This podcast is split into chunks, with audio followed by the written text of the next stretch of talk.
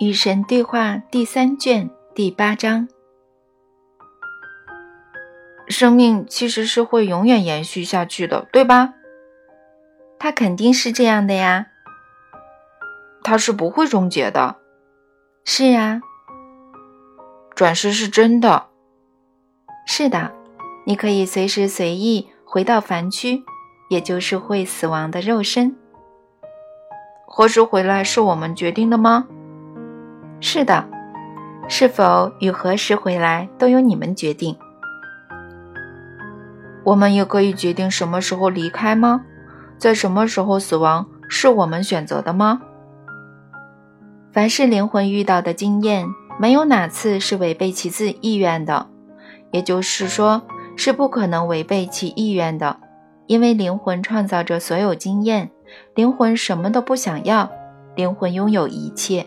一切智慧，一切认识，一切力量，一切光荣，灵魂是你那从来不睡、不曾遗忘的组成部分。灵魂渴望身体渴望的东西吗？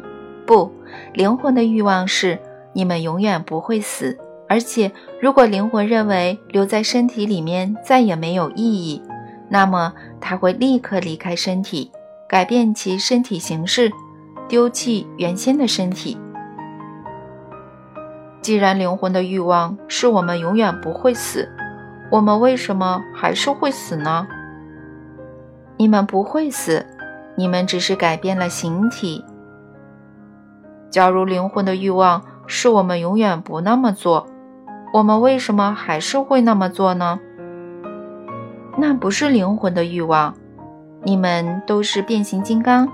假如停留在某个身体里面再也没有用处，灵魂将会主动的、自愿的、欢乐的改变形体，然后在宇宙之轮上前进。欢乐的，非常的欢乐。没有灵魂在懊恼中死去吗？灵魂不会死，永远不会。我是说。假如现在的肉身正在发生变化，正要死亡，灵魂不会感到懊恼吗？身体不会死亡，只是随灵魂改变形状而已。然而，我明白你的意思，所以我暂时使用你们已经习惯的说法。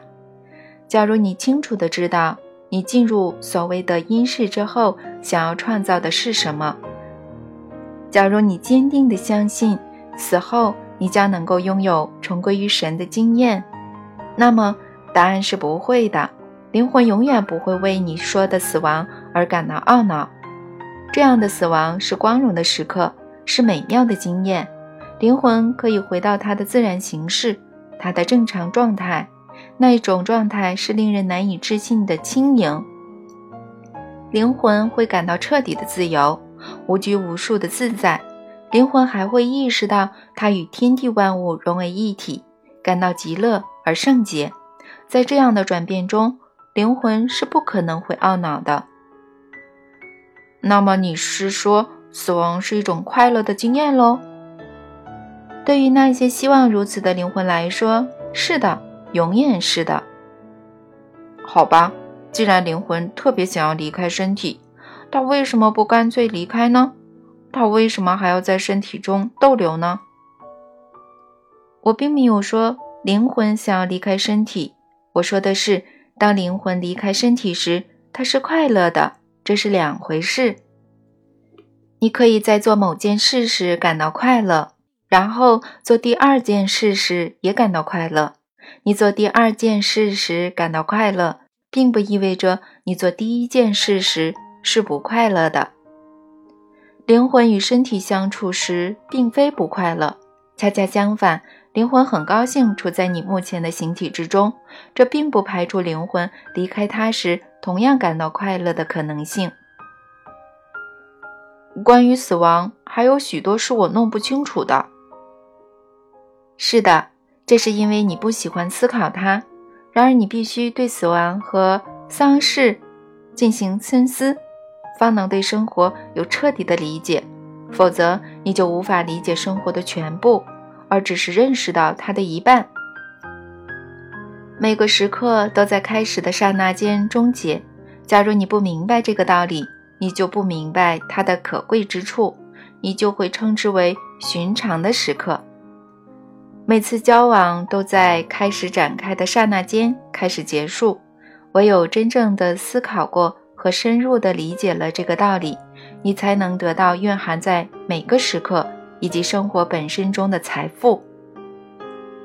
如果你不理解死亡，生活不能将其自身给你。你必须做的不仅是去理解它，你必须热爱死亡，甚至必须像你热爱生活那样去热爱它。如果你认为和别人的每次相处都是最后一次，你和那人相处的时光将会变得美好。如果你认为每个时刻都是最后的时刻，你对那时刻的经验将会变得极其丰富。拒绝思考你自己的死亡，等于拒绝思考你自己的生活。那样的话，你将看不到生活的真面目，你将会虚度光阴。浪掷他为你提供的一切，你连他的外表都没看见，遑论看到他的本质。当你深深地注视某样东西，你会看到它的本质。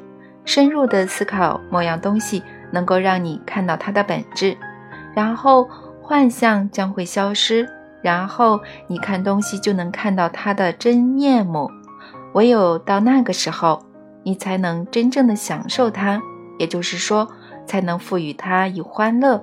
享受就是让某样东西变得令人欢乐。到时候，甚至连幻象你也能享受，因为你认识到它是幻象。这种认识本身就能够让你欢乐。你会感到痛苦，正是由于你认为生活这种幻象是真实的。凡是你认识到它并不真实的事物。均不会让你感到痛苦。让我重申一遍：凡是你认识到它并不真实的事物，均不会让你感到痛苦。生活就像电影，像戏剧，在你的精神舞台上演出。你正在创造背景和角色，你正在撰写台词。当你认识到生活中的一切皆是虚妄，你就不会感到痛苦。死是虚妄，生亦是如此。当你明白死亡也是幻象，那么你就能够说：“死亡啊，你的毒刺在哪里呢？”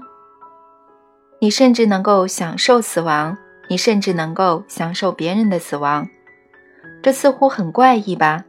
这话听起来很怪异吧？那只是因为你并不懂得死，也不懂得生。死绝不是终结。而永远是开始，死亡是门的开启，不是门的关闭。当你明白生命永存时，你将会明白死亡是你的幻象，它让你非常关注你的身体，从而促使你相信你是你的身体。然而你并非你的身体，所以你的身体的毁灭和你毫不相干。死会教你懂得生方是真。生会教你懂得，不可避免的并非死，而是无常。无常是唯一的真相，没有什么是恒定的，一切都在变化之中，每时每刻都在变化。任何东西只要是恒定的，便不能存在，因为哪怕恒定这个概念，也要无常来对照才能有意义。是以恒定。即是无常，深深地看着这句话，思考这个真相，理解它，然后你就能理解神。这是法，这是佛，这是佛法，这是教会与教师，这是点拨与大师，这是目标和观者，他们是融为一体的。他们从来不曾不是一体。是你将他们分开，以便你的生活能在你面前展开。然而，当你看着生活在面前展开，别让你自己因之而分心，让你的自我保持完整。要明白，生活是幻象，要享受它，但别变成它。你不是那幻象，而是它的创造者。你处在人世间，但并不属于它，所以要利用你的死亡幻象，要利用它，让它变成钥匙，打开那扇让你对生活有更多了解的门。假如你认为花终究要凋零，那么你看花时将会感到悲伤；假如你认为花是变化着的整棵树的一部分，很快将会结出果实，那么你将会看到花的美丽。如果你明白花开花谢表示树木将要结果，那么你就理解了生活。仔细的看这段话。你将会明白，生活就是其自身的隐喻。请永远记得，你不是花，甚至也不是果，你是树。你的根深深地扎入在我里面，我是你赖以成长的土壤。你的花，你的果，将会重归于我，创造出更肥沃的土壤，是以生孕育生，永远。不知死为何物。这种说法很漂亮，非常非常漂亮。谢谢你。现在你能替我解开某个困惑吗？我想谈谈自杀，结束自己的生命，为什么是一种禁忌呢？是啊，为什么呢？你是说自杀没有错吗？这个问题不可能有你满意的答案。因为它本身包含了两个谬误的概念，它的基础是两个谬误的假设，它包含着两个错误。第一个谬误的假设是有对和错这种东西存在，第二个谬误的假设是生命是可以被杀死的。所以你的问题一经仔细推敲，就会分崩离析。对和错是人类价值系统中。两个哲理性的极点，而人类的价值系统跟终极实在毫无关系。这个道理我在这三卷对话录中反复的讲过。再者，在你们自己的系统中，对和错的标准也不是固定不变的，你们的价值观总是不停的改变。你们一直在改变你们对这些价值观的看法，让他们更适合你们。这原本是理所当然的事情，然而你们是进化着的生灵，然而这条路上的每一步，你们都坚持认为你们没有这么做，坚持认为不变的价值观才是凝聚你们社会的核心力量，因而你们把社会建立在矛盾的基础之上，你们不断的改变价值观，与此同时却又宣称那些不变的价值观才是，呃，才是有价值的。要解决这个矛盾引起的各种问题，对策不是将冷水洒在沙子上，指望沙子会凝固，而是为沙子的变动不居而欢庆。当沙子保留着你们筑成的城堡形状时，请为它的美丽而欢呼；但是当潮水涌来时，也请为沙子的新形状而欢呼，为变化着的沙子而欢庆。因为它们形成了新的山脉，让你们可以攀登，在那山脉之上，你们将会建筑新的城堡。然而要明白，这些山脉和城堡是会改变的，不是恒定的。请赞美今天的你，比谴责昨天的你，更别排斥明天的你。要明白的是，对和错是你们杜撰的产物，可以和不行。无非表明了你最新的偏好和想象。例如，就拿自杀这件事来说吧，你们星球上现在大多数人觉得这种做法是不行的。同样的，你们许多人依然认为帮助想要自杀的人结束他或他的生命是不行的。你们说这两种情况有悖法律，你们会得出这种结论。可能是因为结束生命这种行动发生的比较快，那些用比较快长的时间来结束生命的行为并不违法，哪怕他们造成的结果是相同的。因而，如果你们的社会上有人用枪杀了他自己，他的家属将得不到保险公司的赔偿，如果他用香烟这么做，那么他们就能得到了。如果医生协助你自杀，那会被指责为滥杀无辜；而假如这么做是烟草公司，那就美其名曰商业行为。在你们看来，这似乎就是时间早晚的问题。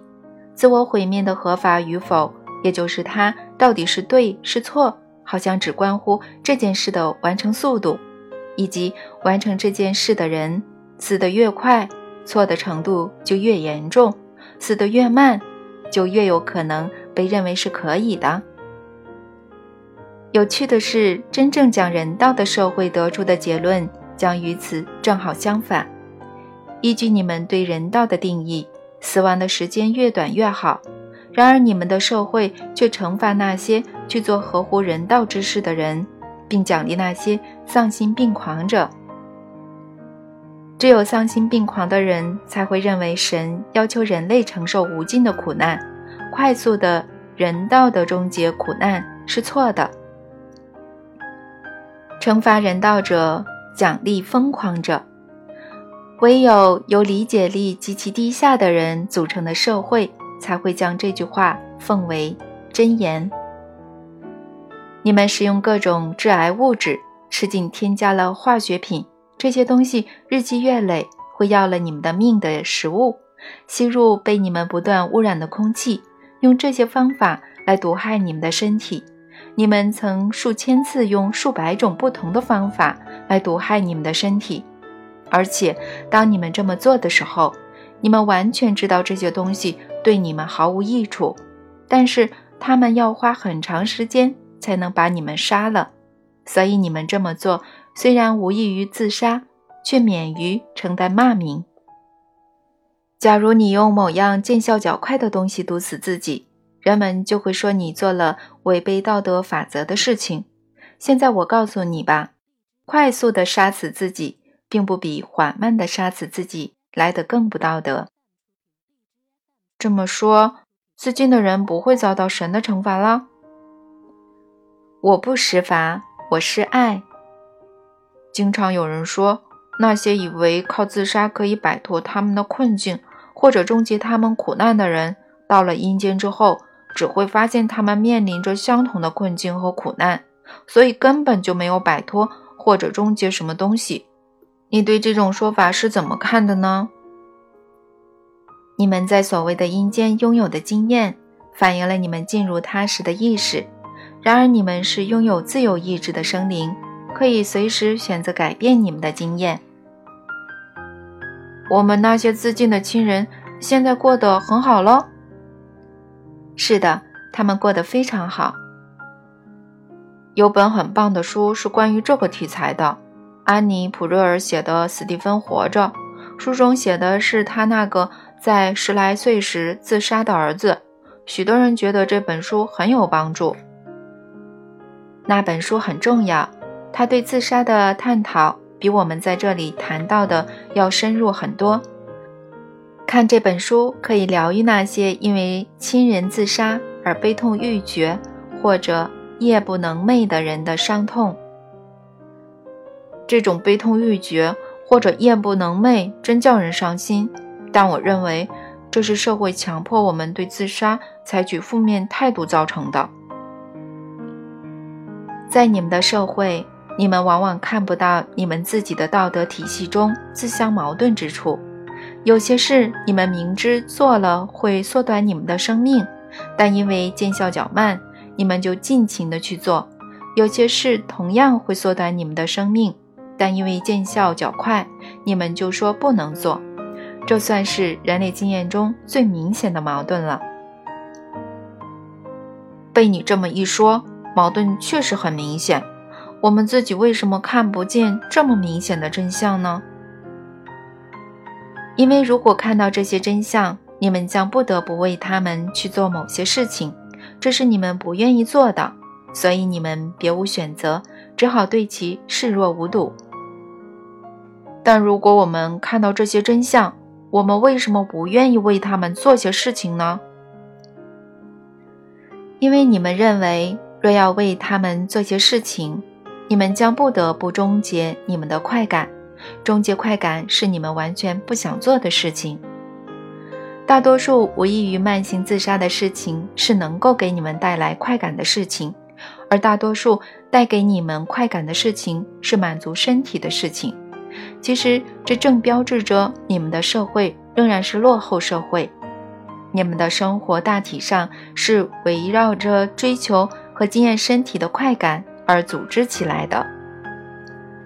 当然，宇宙各处的生灵都追求经验快感，这本身谈不上落后或高级，这其实是自然规律。社会是否落后，要看他们对快感的定义。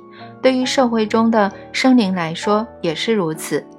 如果一个社会以身体的快感为主要追求，那么它所处的层次就有别于一个以灵魂的快感为主要追求的社会。要明白的是，这也并不意味着基督教的清教徒派是对的，所有身体快感都是应该被禁止的。这意味着，在高级的社会。肉体快感在人们享受的各种快感中，并不占据最大份额，它并不是主要的目标。社会越高级，其快感也就越高级。对于生灵来说也是如此。且慢，这听起来像是价值判断啊！我还以为你神并不做价值判断呢。说珠穆朗玛峰比麦金利峰高是价值判断吗？说姨妈莎拉的年纪比她的侄子汤米大是价值判断吗？这些是价值判断还是实话实说呢？我并没有说高级的意识境界更好，它其实也并不更好，就好像四年级并不比一年级更好。我只是如实说出四年级的情况而已。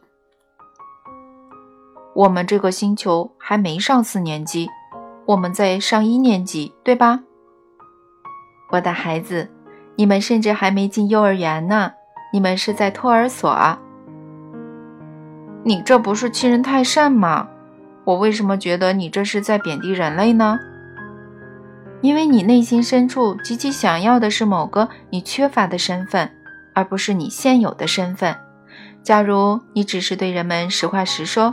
而谈到的却是对方并不想拥有的东西，大多数人会觉得受到侮辱。然而，在拥有某样东西之前，你无法放弃它，你无法抛弃你从来不曾拥有的东西，你也无法改变你不予接受的东西。正是如此，光明境界始于接受，对事实不加判断的接受，这被称为进入此在。唯有进入此在，方能找到自由。厌即是恋，色即是空，也就是说，它不再以其虚幻的形式出现，你会直接看到它的本质。凡是存在的，永远可以被改变；唯有虚无的，才不能被改变。因此，要改变此在，请进入它，别厌恶它，别否认它。你否认什么，就等于宣布什么；而你宣布什么，就会创造什么。否认某样东西等于重新创造它，因为恰恰是否认某样东西这种行为使那样东西存在。接受某样东西，让你能够控制它。你否认的东西不受你的控制，因为你说过它并不存在，因此你否认的东西会控制你。你们人类绝大多数人不想接受你们尚未进化到幼儿园阶段这个事实，绝大多数人不想接受人类仍处于托儿所阶段这个事实。然而，正是这种拒绝接受的态度，使你们仍处在托儿所阶段。你们内心深处太想获得某个你们缺乏的身份，高度进化的生灵，乃至于。不去成为你们实际拥有的身份，正在进化的生灵，因而你们总是在反对自己，在与自己斗争，你们的进化也因此变得非常缓慢。最快的进化之路始于承认和接受事实，而非始于厌恶和拒绝事实。假如我不再将实话当作侮辱，那就意味着我已经接受了事实。正是如此。如果我说你的眼睛是蓝色的，你会觉得受到侮辱吗？所以我告诉你吧，社会或者生灵越高级，其快感也越高级。你对快感的定义，昭示着你的进化程度。帮我理解“高级”这个词吧。你用这个词是什么意思呢？你的存在是具体而微的宇宙。你和你的身体是由聚集在七个中心或者脉轮的原生能量构成的。去研究脉轮是什么意思？关于这个题材的书有数百种之多。这是我先前馈赠给人类的智慧。刺激低级脉轮或者让低级脉轮感到愉快的东西，跟让高级脉轮感到愉快的东西是不一样的。你把身体里面的生命能量提升的越高，你的意识层次就越高级。你看，我们又绕回去了，这好像是在提倡禁欲吗？看来这整套理论都在反对性欲的表达。那些拥有高级意识的人，在与别人交往时，并不从他们的根轮，也就是第一个脉轮、最低级的脉轮出发。确实如此。但我认为，在这对话录中，你通篇都在说人类的性生活应该得到提倡，而不是压制。你是正确的。那我就不懂了，因为这两者似乎是自相矛盾的。世界充满了矛盾，我的孩子。真相未必是没有矛盾的，有时候矛盾中蕴藏着更大的真相。这就是神圣的二元论。那你帮助我理解这种二元论呀，因为有生以来，我总是听人们说，将着火提炼出根轮是多么令人愉快，是多么高级。人们说，这种神秘主义者虽然禁欲，但能够在生活中感受到狂喜的主要原因。我发现我们已经偏离了死亡的话题。我为离体万里而道歉。你干嘛要道歉呢？说到哪里是哪里吗？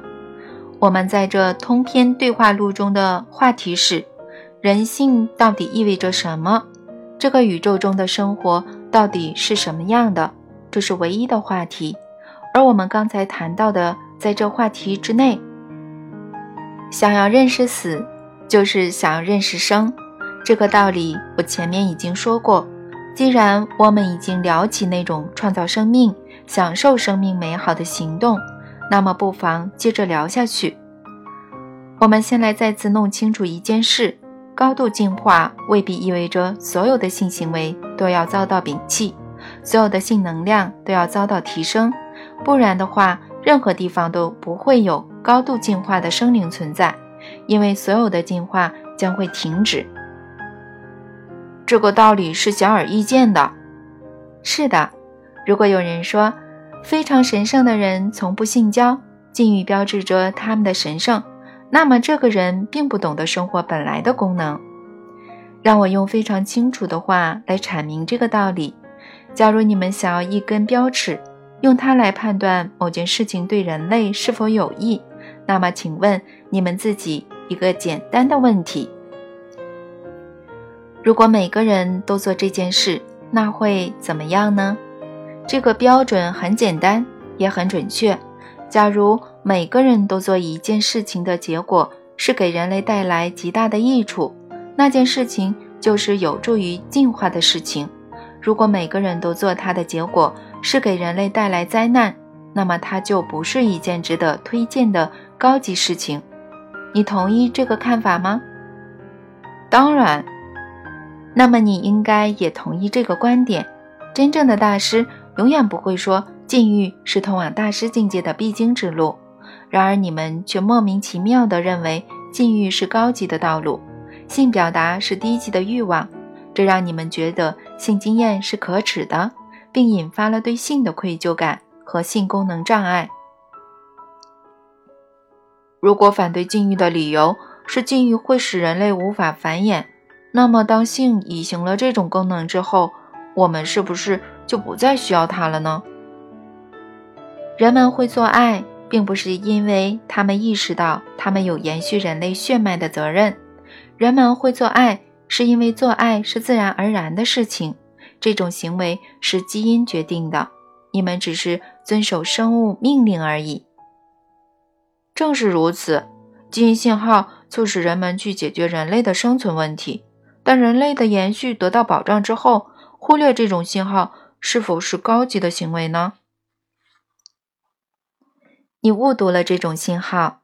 这种生物命令的目的不是保证人类的生存，而是去经验天人合一的状态。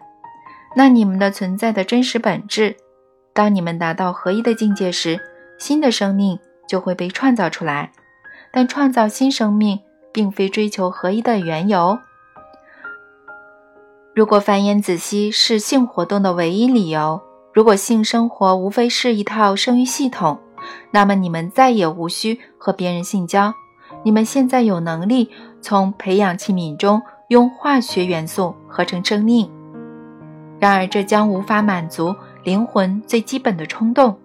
灵魂最想做的其实不仅是繁衍，而是重新创造出你们的真实身份和本质。